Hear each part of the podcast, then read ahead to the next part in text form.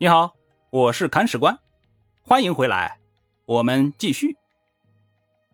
第九十六章，埋葬氏族的五代十国。这一回啊，我们讲一讲氏族阶层的生存之道，以及这个道是怎么被五代十国这个乱世给破解的。氏族们的生存之道啊，很有韧性，但是破解之法却简单粗暴。话说唐朝开国皇帝李渊代表的就是李氏门阀呀。这个李家从南北朝一路走来，在隋朝显贵，随后又开创了唐朝。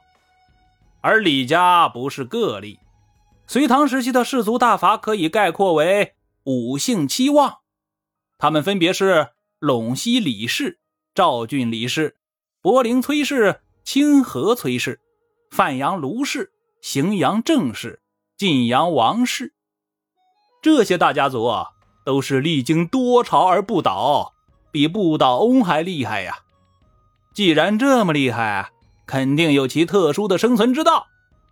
这个生存之道，就是在乱世的时候啊，两头下注，多方押宝。最明显的例子啊，就是安史之乱。安禄山和唐玄宗掰手腕，两个人打得不可开交啊。当时打的最厉害的时候，双方势均力敌，不相上下呀。这时候啊，大家族们就开始动脑筋了，他们开始预测这场叛乱的结果。结果不外乎就两个：要么是大唐把安禄山给平了，恢复对全国的统治；要么是安禄山把李唐给灭了，开创一个新的王朝。这两个结果在当时的情况来看，都有很大的可能啊。为了保持家族长盛不衰，五姓七望的氏族大阀们就开始把鸡蛋往两个篮子里装了。具体的做法就是啊，派出家族的优秀子弟去投奔安禄山，在叛军里边任高官。这样一来，家族的主要成员在朝廷里边做官，还有一部分子弟在叛军里边挑大梁。无论哪一方胜利。家族都会存活下来，继续自己的辉煌。而这种事情啊，是瞒不住人的。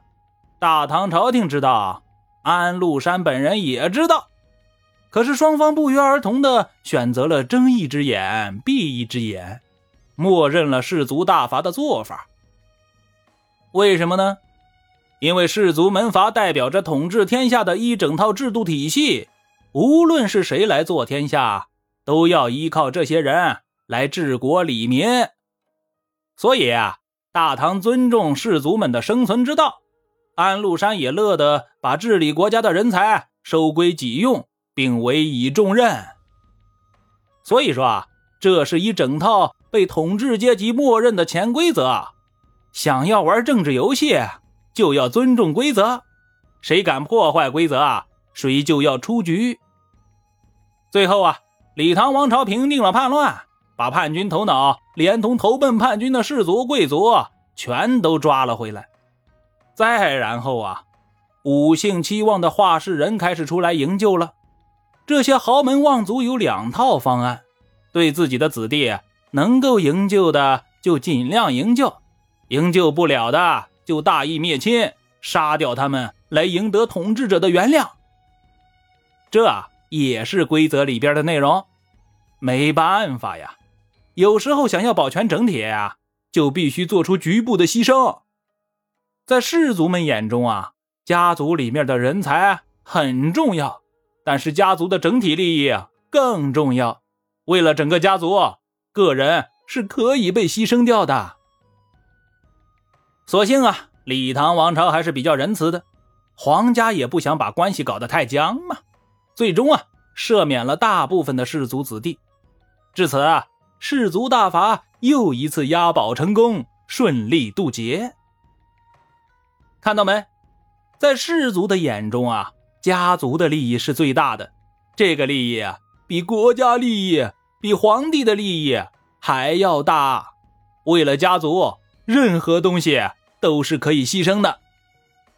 隋唐的时候啊，大家都比较认同氏族制度的潜规则，任何斗争。都在规则里边进行，包括唐朝中后期的牛李党争，这也是氏族大法在后边作祟。这样做呀，有一个好处，大家都讲规则，可以把斗争的消耗降到最低，人死的少，利益消耗的少，统治阶级整体的力量就可以持续保持稳定啊。但是时间走到五代十国时期啊，不讲规则的人物出现了，而且啊，这些人还很多。最典型的代表人物啊，就是朱温以及之后的一大把的暴君们。在这些人面前，士族大阀们屡试不爽的生存之道失效了。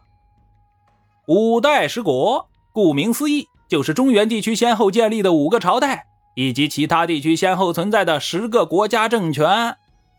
这些势力还都是大浪淘沙之后存活下来的，其他昙花一现的政权啊。我们都还没有计算在内呢。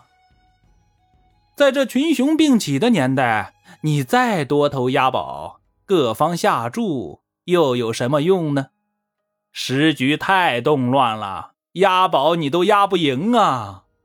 这段历史时期的领头人物啊，除了李克用之外，其他人基本上全是草根出身。你去跟他们讲规则，他们就会先把刀子亮出来，然后阴森森的对你说。我们只信一个规则，那就是弱肉强食。氏族大阀的子弟在黄巢起义的时候被杀了一大批，后来的秦宗权、孙儒、朱温这些人呢，又都不是按套路出牌的主，只懂得舞刀弄棒，能动手的绝对不跟你瞎逼逼。所以啊，士族阶层又被大杀特杀了一大批。这些被杀的人里啊，像是宰相崔胤、裴叔、崔远这些人。都是五姓期望的大家族里的代表人物啊！朱温杀起这些人来，如行云流水一般，毫无阻碍。没办法，谁让人家拳头硬呢？随后啊，朱温就建立了后梁王朝。再随后啊，这个王朝覆灭了，中原地区大乱，仅存的氏族大阀的种子也被消磨干净了。等到后唐明宗继位的时候啊。竟然找不出一个能够写奏章的人出来，上至皇帝，下至满朝文武，都是大老粗。你说这可悲不可悲呀？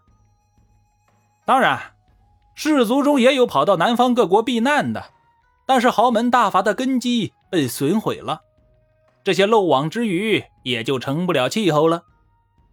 而氏族门阀的毁灭，代表着统治秩序的丧失，规则没有了。没有了规则，大家就可以胡来，底线不用守了，道德也可以不讲了，脸皮也可以不要了，乱打一气，闹作一团，五代十国的乱世就这么到来了。这个乱世啊，可以称作是华夏史上绝无仅有的一次，比三国还乱。为什么这么说呢？三国时代是精英战争啊。曹操、袁绍、刘备、孙权这些人都是有传承的，他们本身也都是士族，他们懂规则、讲道理，乱可以，但是有些跌破底线的事情是不会去干的。比如说曹操，虽然很想称帝，也为此诛杀了很多反对他的荀彧等人，但最终也没有跨出最后一步。最后无奈之下的他呀，自诩要做周文王。让儿子曹丕去做周武王，来取代大汉王朝，建立了魏朝。而相比之下，这时候的朱温就不一样了。我就要称帝，我等不及，谁敢挡我，我就杀谁，也不管时机成不成熟。这家伙硬来。最后啊，朱温这个泼财，在登基大典上和群臣在朝堂里掷骰子赌博。吆五喝六，乱成一团，完全没有做皇帝的样子呀！这就是领导人物的水平差距。而同样的差距啊，也出现在对军队的控制上。三国时期虽然也是武夫的乐园，但乱就乱在将领这一层级上。军队的中下级军官以及士兵走卒还是比较老实的，因为啊规矩还在。五代时期就不一样了，上上下下全乱了。诸侯不听天子的，将领不听诸侯的，下级军官也不听上级军官的，就连士兵也成了骄兵悍卒，动不动就来一次哗变，自己任免将帅，或者干脆自己当家做主。这一点呢，在魏博这个藩镇上体现的比较明显，而后期呀，类似的事情更是不胜枚举啊。所有的这一切只说明了一个问题啊：社会体系崩坏了，而且崩坏的还很彻底。上至朝堂，下至黎民百姓，全都无规矩可循呐。无规矩可循的时代啊，吃人是很正常的，父子相残。也是家常便饭，乱伦游戏玩起来啊也是很精彩，而人性的丑恶呀，被暴露的无疑。所以说，氏族大伐时代的结束是五代乱世形成的原因之一，也是乱世发展的一个结果。当然，氏族的腐朽堕落，科举制度的兴起，也必然会导致这一阶层的灭亡，但这并不是我们讨论的重点。以上啊，我们简单讨论了一下五代十国乱世形成的原因，这很有必要，因为现在故事才刚刚开始，后面的行文会把这一时代淋漓尽致地展现在大家面前。只有懂得了上述我们所讲的内容啊，大家才会对后面的一些稀奇古怪的现象有一个深刻的判断。比如说那句很有名的雷人之语。天子宁有种乎？兵强马壮者为之耳。是不是很霸气？嗯哼。好了，今天的氏族这个话题啊，我们就先进行到这里。下一回啊，我们去拜访一个盛产骄兵汉族的藩镇，那就是魏博。本章播讲完毕，感谢您的订阅收听。如果您有好的意见和建议，欢迎在评论区留言。如果您感觉这个专辑还不错，欢迎您转发微信、微博、朋友圈。看史官再拜顿首，感激不尽。